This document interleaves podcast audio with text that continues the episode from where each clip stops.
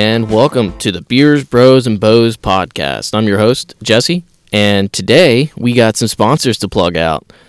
Our first sponsor is J&J Cabinet Plus. You know, if you need new kitchen decor, right? You need the new granite countertops, you need some new cabinets. You know, you're just feeling like your kitchen might be a little outdated and you want something more updated. Well, these are your guys. They're a local business here in McDonough and they really enjoy helping people get a new kitchen together, get that new granite countertop that your wife has been begging you for, you know, or maybe just you. Maybe you just need, you know, a new kitchen and you're you're ready for something a little bit more updated. Go ahead and check them out on Facebook at J and J Cabinet Plus. That's J, letter J, and letter J Cabinet Plus. Uh, that plus right there, that means that they'll do a little bit of that extra work. Maybe some flooring. Maybe you got some laminate you want to put down. Maybe some new tile. Maybe you need to fix up the bathroom a little bit with that countertop. They don't just do the kitchen stuff. They'll work in any part of that house, and they'll they'll definitely hook you up. Uh, so again, you can visit them at J and J Cabinet Plus on Facebook. Shoot Josh and Jake a you know a private message, and they'll be more than welcome to answer any questions or concerns that you might have. Our next sponsor is Josie Sweet Something. They're another local Georgia business here. Uh, if you need cupcakes, wedding cakes, bridal cakes, baby shower cakes, whatever the cakes may be, this is your girl. She will definitely hook you up with an awesome customized cake. She does amazing work. She personally did my own wedding cake and a couple other wedding cakes of some uh, local friends here, and they were amazing. They taste great. I mean, they are just they're top notch uh, pastries that she produces out of that company. Uh, you can find her on Instagram at Josie Sweet Something. Shoot her a DM.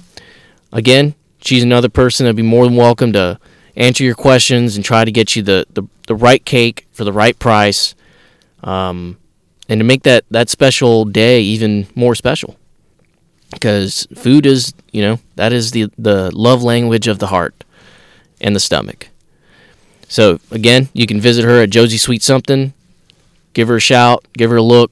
Her Instagram page is full of awesome cakes, and uh, go ahead and check it out. And now we are going to go ahead and get into the episode. Cool, and we're live. Uh, I want to introduce everybody back to the Beers, Bros, and Bows podcast. And I have a special guest here, Blake Bell from Mixed Barrel Bow Fishing. And uh, how you doing, man? I'm doing good. Just living the dream. Hunting, fishing, you know, just living it up, I guess. So um, before we get started, you want to go ahead and give listeners a little bit of brief background about who you are, uh, where you're from, and your experience in the in the hunting community. That's what's going.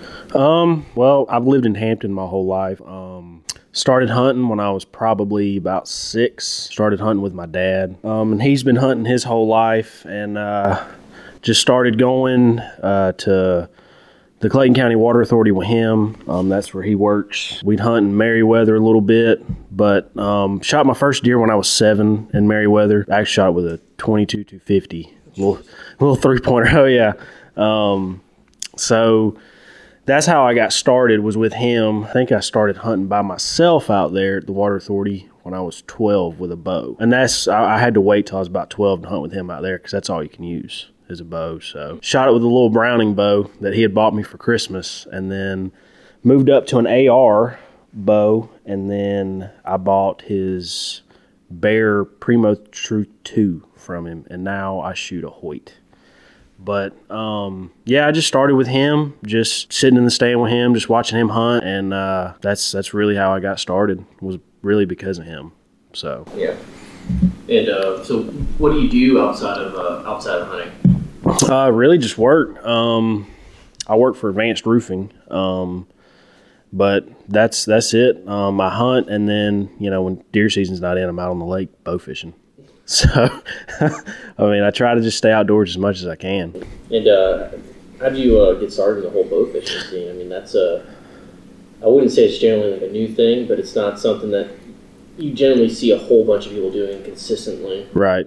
Um, I got started with my dad. Um, he's his da- my granddaddy started back in the '80s. Wow. Nobody, I mean, nobody really knew about it back then. Um, he got into it because of him, and then he bought a little 14 foot John boat, rigged it out, put lights all over it. Um, I think they actually started with a push pole. They didn't even have a outboard motor. So they just started like that, and then he just slowly would upgrade um, his boat and then his equipment. And I would just ride around with him, just sit in the back, and he'd shoot the fish, and I'd just sit there and poke the fish with a stick, just chilling.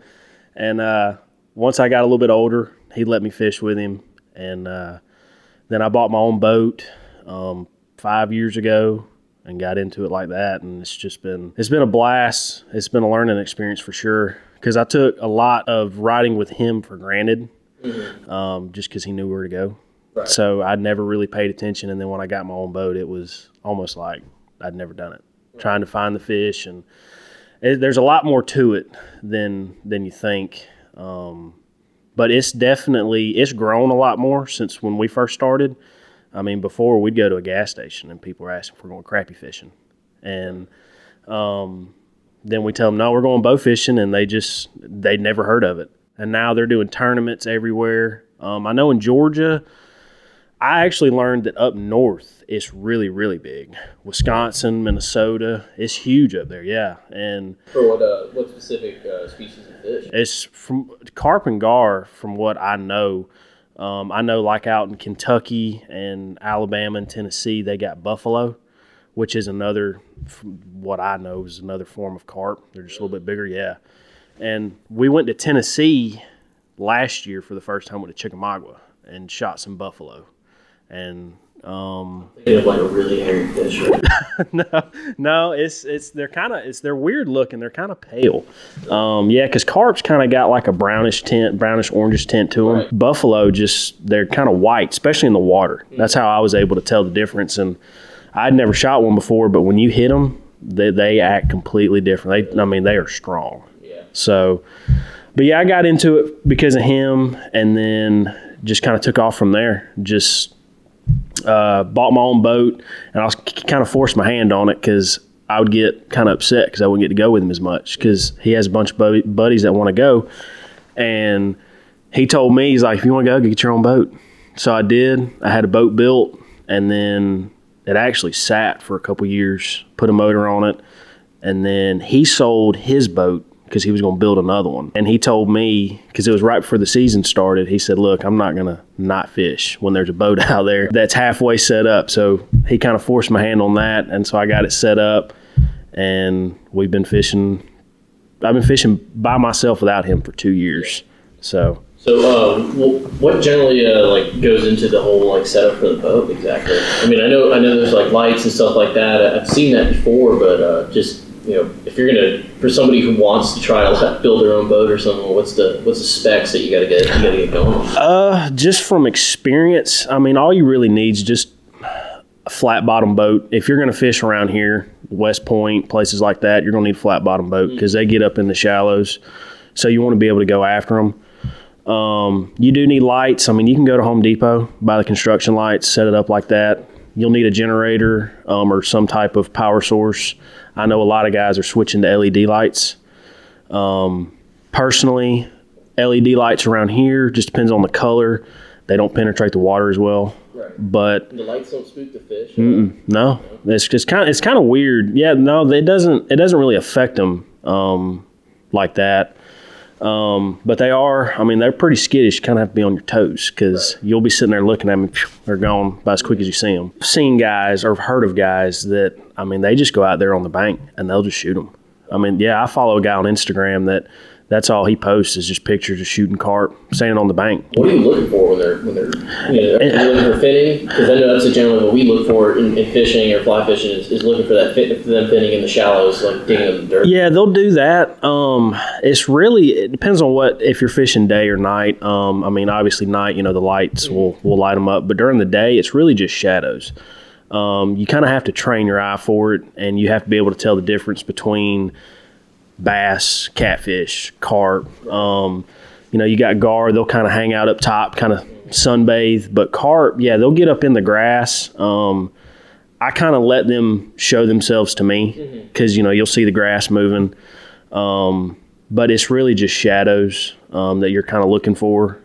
to me, I always tell people that have never been look for something in the water that's abnormal, something that doesn't look like it's supposed to be there, and then determine it from there. And it's really just because they they kind of swim. Each fish swims different, so you just kind of have to learn how they they swim to, to be able. To me, they always look like sharks the way they. Yeah. Very slow moving, lethargic. Yep. But then the, they'll bolt. And, and Oh yeah, yeah, and and grass carp. That's that's almost a whole nother level. I mean, That's what up there in North Carolina's grass carp because Yeah. they're all up in the weeds and stuff. And I've, I've snuck up on them on a kayak, but I think my shadow on the kayak disturbed them. But they almost don't know if their faces are in the in the mud. They almost won't know you're sneaking up on them because uh, that's the only way that I noticed that they were uh, carp was just all the all the uh, cloud in the water just getting kicked up the dirt and mud. Yep. Yeah, they'll do that. Um, you know, sometimes, you know, when they take off, you'll see, you know, their smoke trail. But sometimes they will kick up that dirt, um, especially during the day. And you're just kind of waiting until you see a tail or a head just kind of in there doing their thing. And then that's when you lay it on them. Have you have you seen them moving in schools? Yes. because that's that's the one thing that I saw all the time was uh, just moving in huge schools of them. I mean, it's it's massive, but it's only been probably around maybe six in the evening. Mhm. I've seen them do that. I haven't seen them do it in the morning, but I always caught them doing that around six to seven o'clock in the evening. Is when they're they're all pulled up together somewhere Mhm. and almost like grazing. Yeah, my dad, he's he's worked at the water authority his whole life, and or since he was 18, and he works at one of the uh, water treatment plants, and they had a pond out there that had nothing in it. There's no fish, nothing. So we caught a bunch of bass and we put them in there, and then he was able to somehow get some carp. It was in a river or something that he found at the water authority that they were trapped, and he was able to catch them, and they were probably two foot long. He caught them and put them in this pond and probably put 10 or 15 of them in there. And now they're 30 plus pounds. Wow. And we'll be sitting there fishing and you'll just see them just kind of just cruising together along the bank. And they are massive. They're they're probably in the 40, 40 pound range now. And those are those are just carp you guys are gonna leave there Yep. protect and Yep, just just let them do their thing. Um, but yeah, it's just it was cool to watch them go from you know two foot long to to where they are now. But yeah, it's kind of like going back to what you said. That I always see them together. They're always cruising together. Yeah. So That's one thing I always saw that's super odd to me. I've never seen. I've seen schools of fish, but nothing that big doing it. mhm. Especially like the first time that I actually saw a big carp in the in the neighborhood I lived in. Uh, it's just a big canal in there, so I think they just kept getting fed, fed in through the Cape Fear, and um, yeah, man, I, I've never I've never seen a fish so big up close like that. That I was like, if I catch this on a fly line, like I'm, I'm probably gonna fight for my life right now, Mhm. trying to fight this thing. And at the time, I think I had like a I don't know, maybe like a five weight rod, so I knew that it was gonna snap that line oh yeah, bought special line and special flies, and I, I upgraded my rod to like a nine weight just to handle that handle that fish. And I still never caught one. I mean, it was it was always a challenge. It was definitely probably more challenging of, of my fishing experience is trying to get one of those things. Mhm. yeah. Um, well, when you get into like Alabama, like Guntersville, which is the same river system as as Chickamauga. Um, I, I don't know what it is. I guess it's just because the river system's so much bigger than like West Point. You know, West Point, you shoot a thirty pound grass carp. That's great.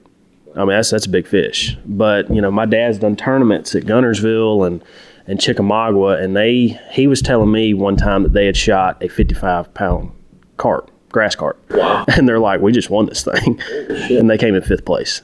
so yeah. So uh, I don't know what it is, and and we went to Chickamauga. It's kind of later in the season, um, just just to go up there, see what it was all about, because we'd heard a bunch of stories about just giant fish being up there, and being out there for an hour, you can just tell the complete difference in the size of fish, and we're gonna try to go back around spawn, which spawn is is stupid. I mean, especially at West Point, we shot, we went. I think it was four or five years ago. Um, it was me, my dad, and one of his friends, and we shot 127. wow. And they was just spawning. What's the season look like for, for bow fishing or just for the carp and the spawn? And could you could you like elaborate into that a little? Well, the bow fishing, it's really when it gets hot. That's when the fish will get up in the grass. Um, when they're spawning, really is when they get up in the grass. Um, they'll kind of get on the mud flats. There's guys that are fishing right now. I mean, it's it's kind of an all year thing. I mean, now this time of year, you shoot 20 fish. That's a great night. Right. You know, you go in April, um, May. You you know, hundred is is a great night. What's, the, what's like prime time then? Uh, I would say probably when it starts warming up in March or April, all the way when it starts getting really hot, that's when the numbers kind of drop. Just they don't. I don't know what it is, but I guess when it gets hotter, they go a little deeper. But like you'll, I usually go when it's late summer. I'll go at night. I don't really fool with with daytime because number one, it's miserable. But but um, yeah, I mean we, I fished, which I this is from my dad because I used to always go with him. So I kind of and I deer hunt. So once deer season starts, I just kind of park the boat. So I don't usually start back until March or April Right. and then you got the spawn that's somewhere in April, and it all depends on the weather um, and the moon, all kinds of other crap. Right. But you just kind of have to time it out. But I know guys that are fishing right now that that uh, you know they'll shoot twenty, and I mean Lake Jackson. I mean it's there's guys that bow fish there, Really? and there's really big fish in there. But you'll shoot. I mean they got thirty plus pound carp in there. Jesus. But there's just not. It's just a smaller lake, so you're not going to shoot as many. Yeah, when I started uh, started out fishing, um, I went to I went to Lake Jackson with, uh, with Josh Sexton, and um, man, I didn't catch anything but a sunburn. It was Oh yeah, I, I I tried to catch some bass, but they just they weren't biting there. I don't know what it was. That was I don't know if we just went out too hot in the daytime. It was it was dead of summer, so I don't know if it's too hot in the dead, uh, daytime. Um, fairly new to trying to also regularly fish consistently. Like my first season, doing it pretty hard. Uh, I had some good luck in North Carolina. I caught a lot of lot of bass in North Carolina, but then I came down to Georgia and I just didn't have the same luck anymore. I don't know if it's water temperature. I don't know what was going on. And I want to actually go out to Alabama and fish because I know they got red eye bass out there, and that's a that's a species of bass that I want to go for. Um, I know me and Dylan States went up the um, Flint River on the top side, and uh, we caught um, shoal bass, and there was some gar out there too and stuff. But I don't know about I didn't see any carp, but uh, definitely some definitely some shoal bass out there, and those those are some that was a fighting fish too. That was probably a lot of fun doing. He actually caught a big one. I think he should have been in yeah, in Georgia Outdoor News. That thing was huge, yeah. and he ate it. I've I got into bass fishing just recently because I like trying different stuff, and my dad is so just so devoted to hunting, and I think he got a little burnout on on bass fishing because he used to do bass tournaments all the time with his dad when he was alive, and um, so he just got kind of really burnt out on it. So he bow fishes, you know. During bow fishing, and then when deer season starts, that's his Yeah. that's what he's that's what he always you know he would give up bow fishing before he'd give up deer hunting he just loves deer hunting and um but i got into bass fishing and i've been to jackson lake jackson six or seven times never caught anything but i've heard that it's you gotta know where to go i know there's a lot of boat traffic i heard a lot of the big fish are deep and i just i don't have the equipment for all that so I didn't have any deep lures. I mean, I'm fly fishing with poppers, so I mean, I'm all top water fishing a lot. So it Right. went to uh, succeed in the deep water end. Um, I need to. I mean, I first when I first started bass fishing, yeah, I was using regular lures, regular rod and reel, and, and I was catching bass like that too. Just to me, it just wasn't the challenge. I, don't I just didn't find the challenge in there. I, I'm saying that from lack of experience too, because I, I I probably find it more challenging if I was out on you know Lake Lanier right where you get um, from what I understand, you get striper out there too. Mhm. You know, I, and I really want to catch that fish this summer because I'm, I'm a lot the same way. Where um, I'm trying to learn now is how to prioritize my hunting season by species and when I want to go after those things. Because that was a mistake I made early on for early season uh, deer hunting. I was going out and it was way too hot, knowing good and well that I probably wasn't going to see shit, which I didn't um, majority of the time. Sometimes I, I saw doe, and then it then it hit that one cool morning, and there was deer everywhere. So I think that's another thing too is like prioritizing, saying, hey, like I don't need to go out the beginning of the month. You know, I can I can slowly, you know, trickle my way into the season and, and get in there.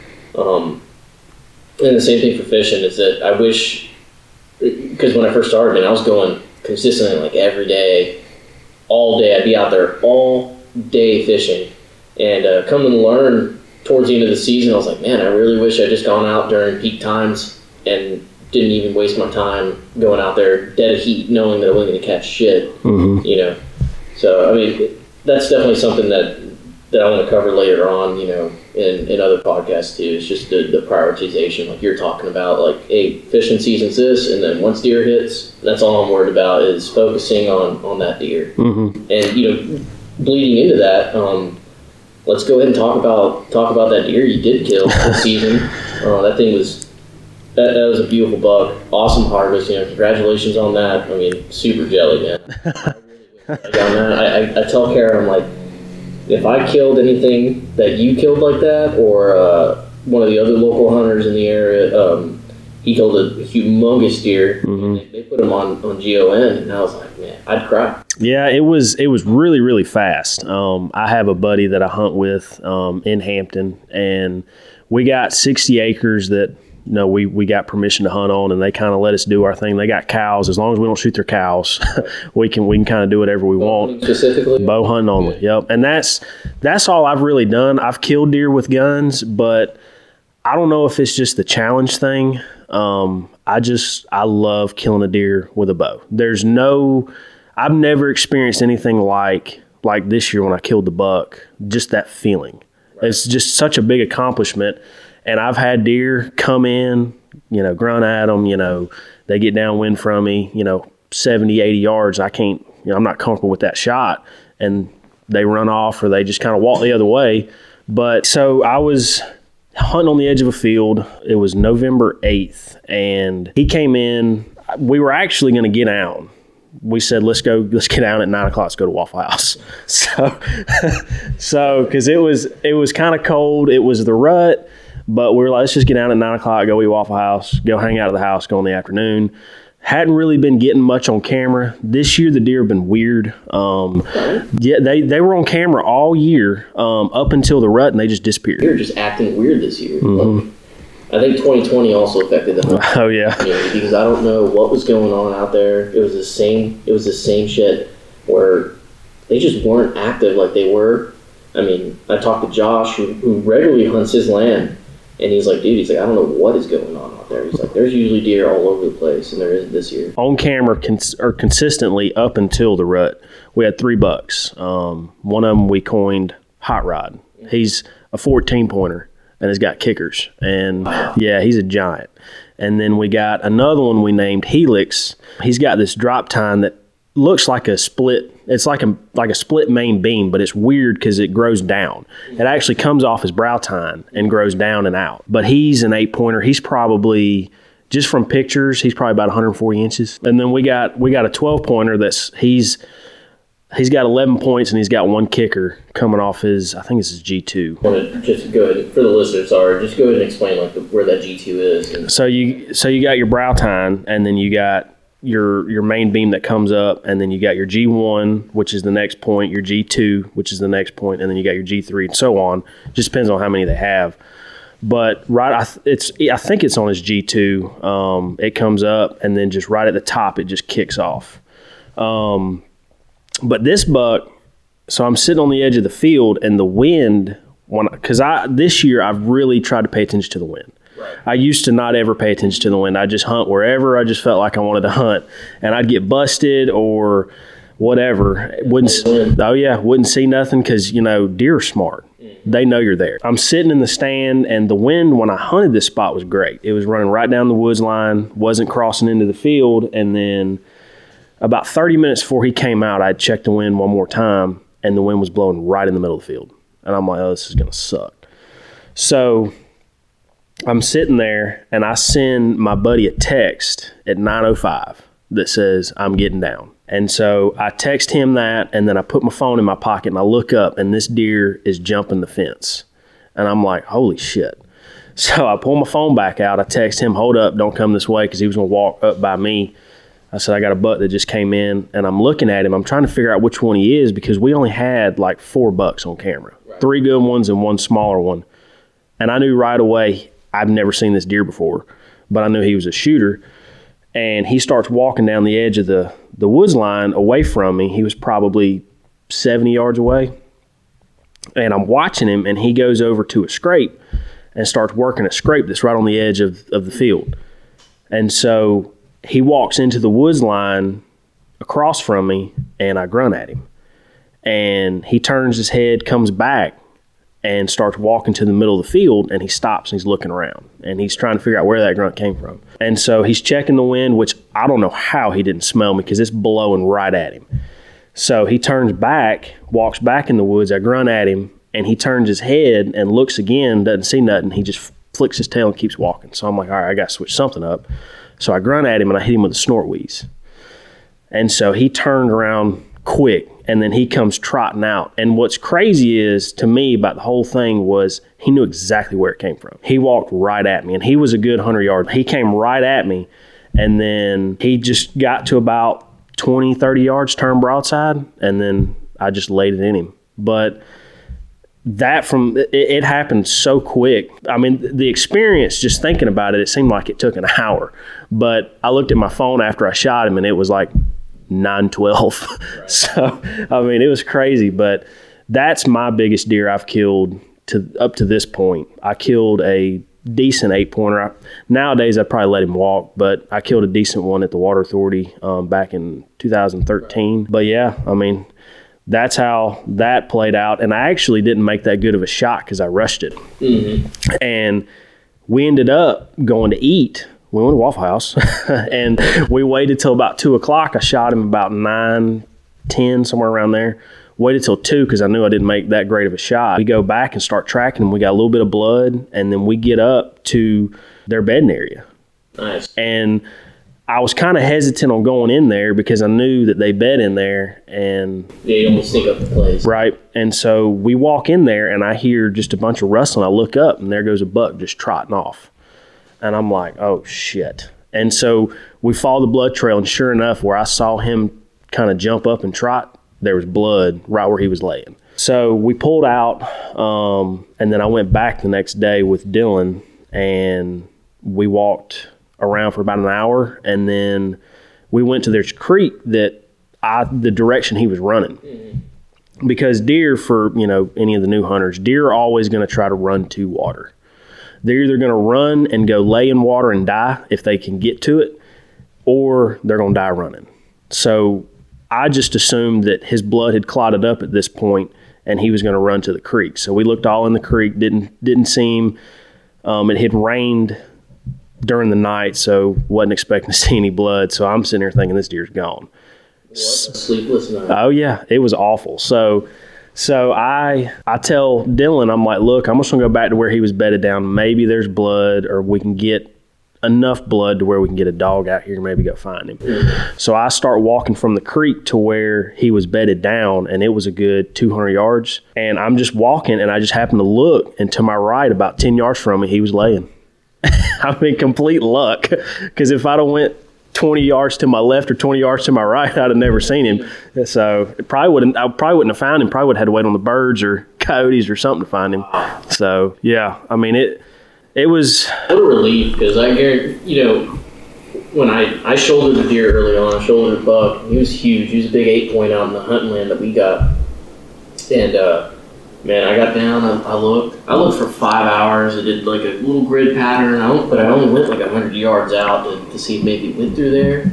I didn't. Uh, I really did cross my mind to maybe go towards where that creek lies. He may be in there still. I don't know. Nobody's seen him, and I haven't found my arrow. But uh, no, I, I totally understand the feeling of of this, this sickening in your stomach. I mean, you, you know, for anybody that, that's that's killed a deer or missed a deer or shouldered or you know uh, had to go look for one the next day or look for one that day, and you couldn't find it, and you got to wait. Especially if you, what two days, right? Uh, no, I actually I found him the next day. The next day. Yeah, but, but you know, like it's this disturbing feeling in your stomach, like you did something wrong, and you want to take it back so fast, but you can't, you know, because it does happen so fast. I mean, I thought mine. When I think about it, it all plays in slow motion thing felt like it took like 30 minutes to happen. Mm-hmm. But in reality, I mean, it, it, happened in a split second. He was out of the woods. He was there. You know, and, and my experience too was, you know, I grunted, rattled some antlers, and then I, I did a, I did a wheeze, mm-hmm. and and what I thought were squirrels coming out of the woods, it was it was this big boy came out of the wood line just hauling ass towards me. Mm-hmm trying to figure out what that was, and then try to circle around me to, to go downwind of whatever that sound was and try to catch whatever that scent, and that's when I try to shoot them. But yeah, man, when I, I totally understand that feeling, that, that gut wrenching feeling. I didn't get any sleep. I still don't get any sleep. but I dream about it sometimes, and I have nightmares, and I'm like, oh my god, like I had that deer, you know. Yeah, it's it sucks for sure. Um, you know, I've heard my dad's killed a lot of deer, um, and I've heard some stories. And he's you learn a lot from hunting by screwing up. I mean, that's that's the best way to learn. You know, he's he's killed deer or shot deer that that he thought were were dead by the time he got out of the stand, and he's jumped them up. You know, so he really lives by. You know, if you don't see it go down, just wait till the next day. And a lot of people can't do that and it's hard for me. I mean, it's hard, and yeah, and he's you know, there's a lot. I've seen charts and stuff out there, and you know, if you kill in the liver, you wait this amount of time. You know, you double lung it. You know, you wait this long. I've just gotten just being around him. If I don't see it go down, I'll just wait till the next day. Um, his his little thing that he says, if when in doubt, back out, and that saved him a lot of deer but on the re- reverse side of that, he's lost a lot of deer Really? because of that. Yes, To coyotes or just Uh, just just jumping them up because they'll lay down and they'll try to get comfortable, and their blood will start to clot up, and then when you jump them up, they'll run for miles. I know he shot a deer that he thought was was surely dead, and he got out and started looking for it, jumped it up, went back home, um, and came out the next day looking for it, and so he started tracking it, and ended up running into the the blood trail ran to the lake, the water authority wow. and he's probably sitting at the bottom of the lake right now. They, I mean, he they put a dog out there, went circled around the lake, everywhere he would have went. Yep, and he just, Wow. yep. So You probably pull that deer out, right? Water authority. You know, yeah, yeah. I mean, he he. up the water. Yeah. Oh, he wanted to see it floating. He wanted to get it out of there, but yeah, that would have been, from what he said, it would it would have been one of his biggest Yeah, deer. and that's the that's one of the things that I don't think people um, take into consideration. Even new hunters like myself, I just didn't, you know, I didn't take into consideration, and others don't. When it comes to bow hunting in general, uh, you know, you you kind of um, you kind of sign a, a document. You know, this document that you know, this non-existent document, you, you kind of sign it saying, "Hey, I'm well aware that I'm going to fuck this up Yeah. pretty bad consistently before I get it right because that's you know that's the gamble you play when you're bow hunting. You, mm. it is not as forgiving No. at all, and and I've come to learn that you know the hard way. You know, you know to be completely honest here. You know, I've missed two deer this season. I shouldered that one deer, and then I missed a doe at ten yards, a fat doe. I, I missed her at ten yards, thinking I was good but I wasn't. I jumped a shot. You know, I didn't have the bubble wasn't level. You know, all these these little tiny factors that come into play. You know, I had really thick gloves on that I'd never practiced with. You know, all these things. You know, and maybe I'm making excuses, or you know, anybody can really relate to that too. You know, you got to train with the equipment that you're going to use. Maybe I didn't. You learn a lot, and this season, that is something that I definitely took away from everything. Is I learned so much from this hunting season of what I want to do next season and how I want to prepare for the next one, you know, and how I'm going to train better on, on stuff. Because, to be honest, I, didn't, I really didn't practice enough. I thought I was, I was overconfident. I was like, man, I can sling this. Like, I'll be fine. I wasn't. I was not very confident in my shots. I jumped a lot of shots, you know, and which is going to force me now. I'm actually going to switch over to a, uh, what is it called? Attention uh, trigger now, just to practice uh, my panic shot, so I'm not panicking anymore. So I'm going to definitely invest in a, in a new trigger that's going to allow me to practice that tension and, and not and not have that that uh, that panic trigger that I had because that's that's what happened twice to me. You know, to be blatantly honest, you know. So nobody needs to anyone listen to this. You don't need to feel bad about missing a shot or anything like that, right? Like it sucks. You're gonna lose sleep over it. Use it to your advantage. Um, I'm definitely using it in mind to where I'm training a little bit better on that, and I'm trying to practice fixing the target panic, fixing you know where my anchor is going to be on my lip, and how now I'm for right now until I switch over to another trigger. Like now I'm practicing putting the putting my thumb behind my head and pulling it back just to have it anchored better, where I can do a slow trigger squeeze versus pulling it all the way back and then kind of just shaking too much, you know. Yep. Yep. And what I've learned with with bow hunting, especially, is practice. Yeah. I mean, practice. When it's, you know, the middle of, of the summer. Sh- Get out there and shoot. But yeah, and you just you got to get out there and you got to learn your equipment. You know, like me when I'm hunting, mostly I'm going to use a climber. I just like how versatile they are. I how you know I can go anywhere, and you want to practice with your climber as well, getting off the tree, on the tree. Um, You know, because you want to be on the ground for the least amount of time as possible. You want to have it to where you know you're up, sitting, ready to go. I like to give myself two minutes from the time my bottom or by the time I put my stand on the tree till I'm sitting there ready to go, release on bow ready, two minutes. And same thing getting down, you know, even if it's middle of the night, you know, you wanna you wanna get off the ground and get out of there. But it, it bow hunting is just it's practice and you're gonna fuck up. It doesn't matter how long you've been hunting. My dad he fucked up this year. He had a deer, a buck, a mature buck, about seven. He thinks it was about seven years old, about 20 yards broadside and you know he grabbed his bow. It was right at daylight. Um, you know he could barely he could just see the outline of the deer. Um, knew which deer it was, and he grabbed his bow and he pulled back and he shot. And he was like, "What was that?" He heard a loud pop. I was like, "What was that?" And so in his mind, he thinks he hit the deer, but he don't know what happened. So sun starts coming up a little bit more, and he's looking at his bow, and then he realizes his quiver's full he never put an arrow on his bow, so he dry fired it. Which he has one of the he has the new Mathews uh, triax, and so you can dry fire those, and it does yeah it doesn't mess up the bow. Yeah, Fuck up the cam. no, it's not. Yeah, which is not something you just want to go out in the, the barn and just dry, dry fire. Yeah, but Uh, I hope I get sued over this or something. um, that Mathews makes like a weird squeaking noise or something, or the old Mathews did something like that. When he pulled back, the cams made a weird, weird creaking noise out of the cam or something like that. If he had any experience, I've never heard him say anything about that, and he he's really really particular. Um, you know, when he sits in a stand, he likes to have cover, and he likes to be as quiet as possible. He likes to, you know, he, he doesn't tries not to make any noise, and that's something that you know if if that was happening to him. He would either figure out what the problem is and get it fixed, or if it's the bow, he'd get another one. Um, he shot a Hoyt Matrix, which is what I shoot now. Um, he loved that bow, but he just wanted something a little bit more modern, and that's when he got the Mathews. And it it took him a while to get used to it, but he loves it now. Um, but I've never heard him say anything about it squeaking or anything like that.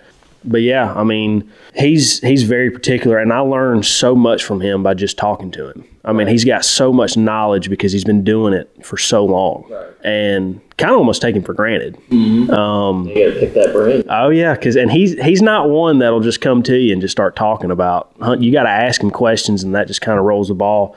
And I've learned a lot from him this year because I've been hunting at this property for about five years and wasn't getting very many good bucks out there. And by the time you know early December rolls around, I'd just be burnt out Right. because I wouldn't move around. I'd sit in the same spot, you know, wouldn't see nothing or see the same deer and just get so burnt out on it. And then I started trying different stuff, built food plots this year and, and just tried to get the deer in there. And then all of a sudden, all these bucks start showing up. And, you know, he's giving me advice on where to hunt, why to hunt here because of the wind or, you know, time of day, stuff like that, food source. And um, just learned a lot from him just really this year. And I mean, if you know anybody that hunts and, and have been doing it for a long time, you know, they're they got a lot of knowledge and, and that's that's half of it. The other half is is getting out there and doing it. No, So- definitely, man. Definitely. Yeah, no, um, that's that's my big thing, you know, with, with all this, you know, and that's that's the whole startup of this company and, and the podcast is to learn from experienced hunters. You know, the local guys that got got the experience, been out there, that can teach, you know, the same local dudes that want to get out there and try it. hmm That's the big thing, you know, it, it's showing them, you know, the equipment that they can use and and all that, you know.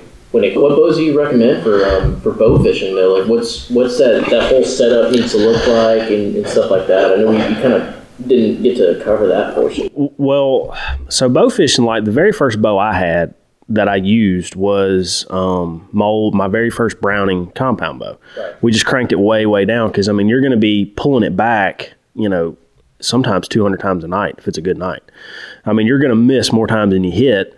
Um, but so that's what I started with, and now bow fishing has taken off so much that you know companies are coming out with bows that specifically for bow fishing. Like if you want top of the line, you know Oneida is probably, in my opinion, top of the line. Uh, they're super light. Or you can get Cajun, that's kind of middle of the road. To me, that's kind of like Bear. You know, for you know, it, they're cheaper, but they're great. Um, I shoot an RPM, which is kind of a knockoff to Oneida. Oneida's a little expensive. I mean, just just for the bow, they're they're ospreys. They're nine hundred dollars. Nothing. Yeah, nothing on them. So um, my Cajun bow, fully set up, that comes with the reel. Everything was about five ninety nine. Okay. So you don't have to have the biggest and baddest bow. Um, I You get adapters, right? Like you can throw it like on a bear bow. Oh yeah, yeah. You just gotta crank it down. Um, I, I, think I have mine at about thirty pounds, but I have a buddy that his he doesn't care to hunt, doesn't care to fish, and it, it was kind of funny how I got him out there.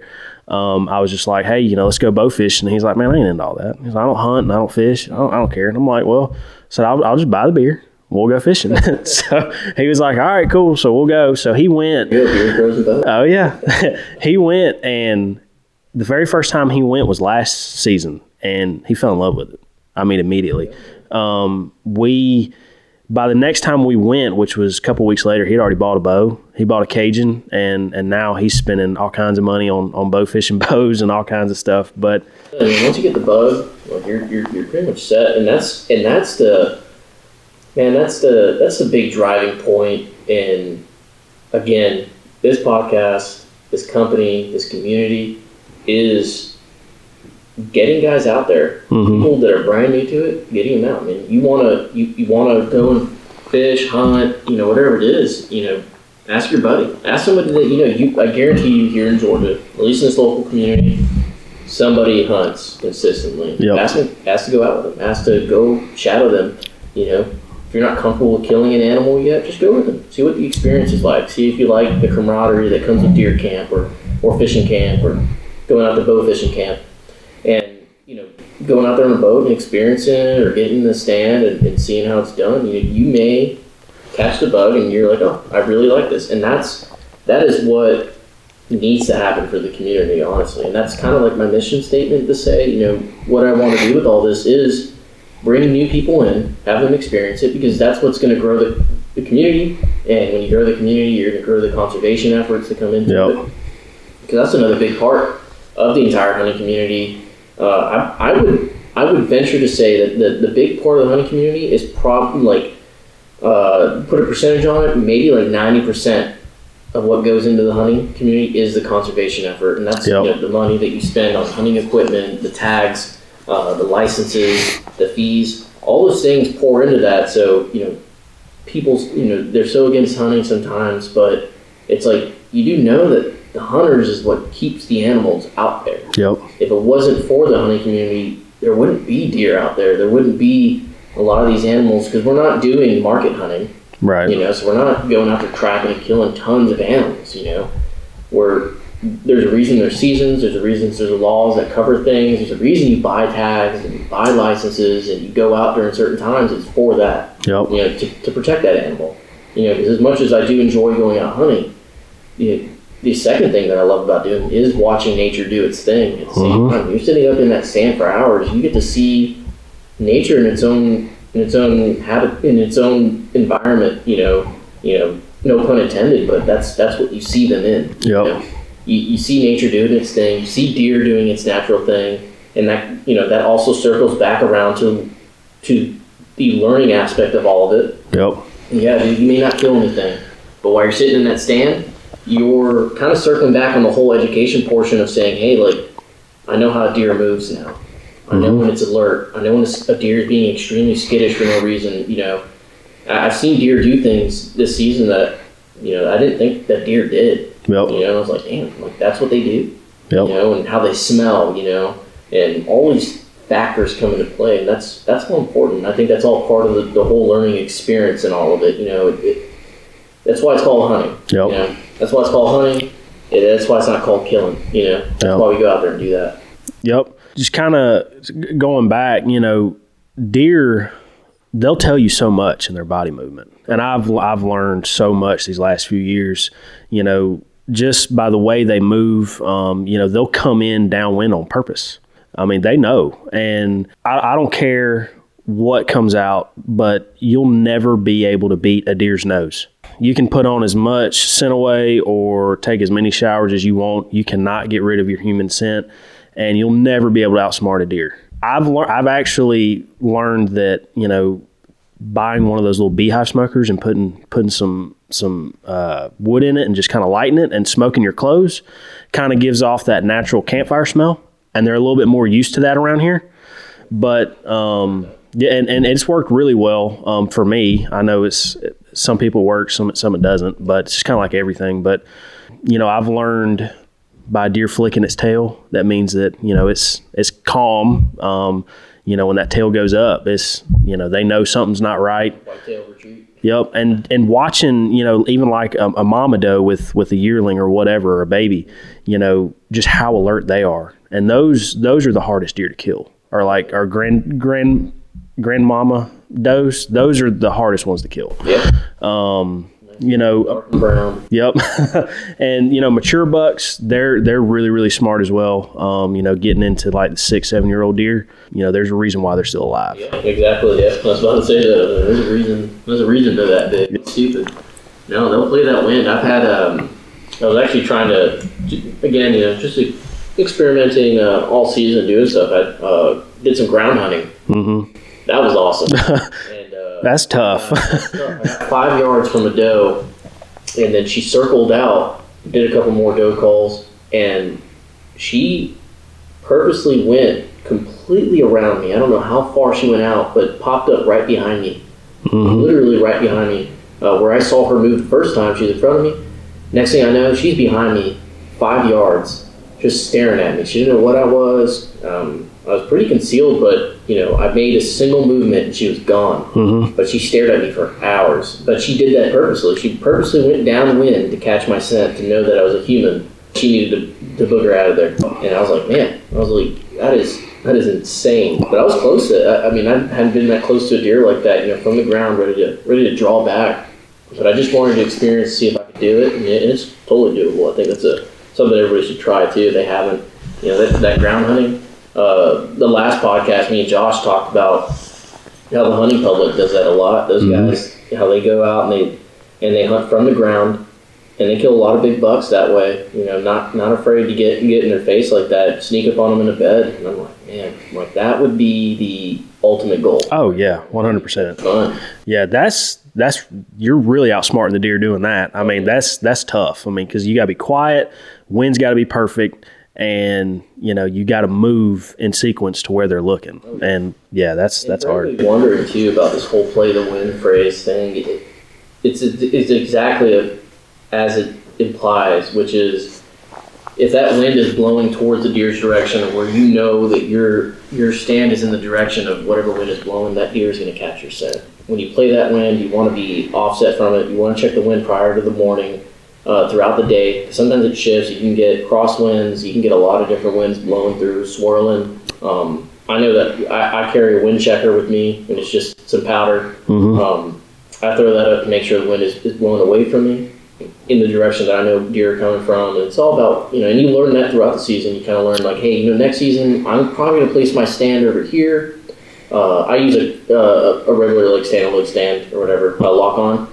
Uh, but next season, um, I'm looking at getting into a saddle and, and getting into saddle hunting. I think it's just a little bit more versatile. One of those, or maybe one of those lone wolf stands, or you can just you can just move out to somewhere else. If you don't like the tree you're at, you can position yourself somewhere else that following week. You know, give it, give it a while to, to bugger out of there.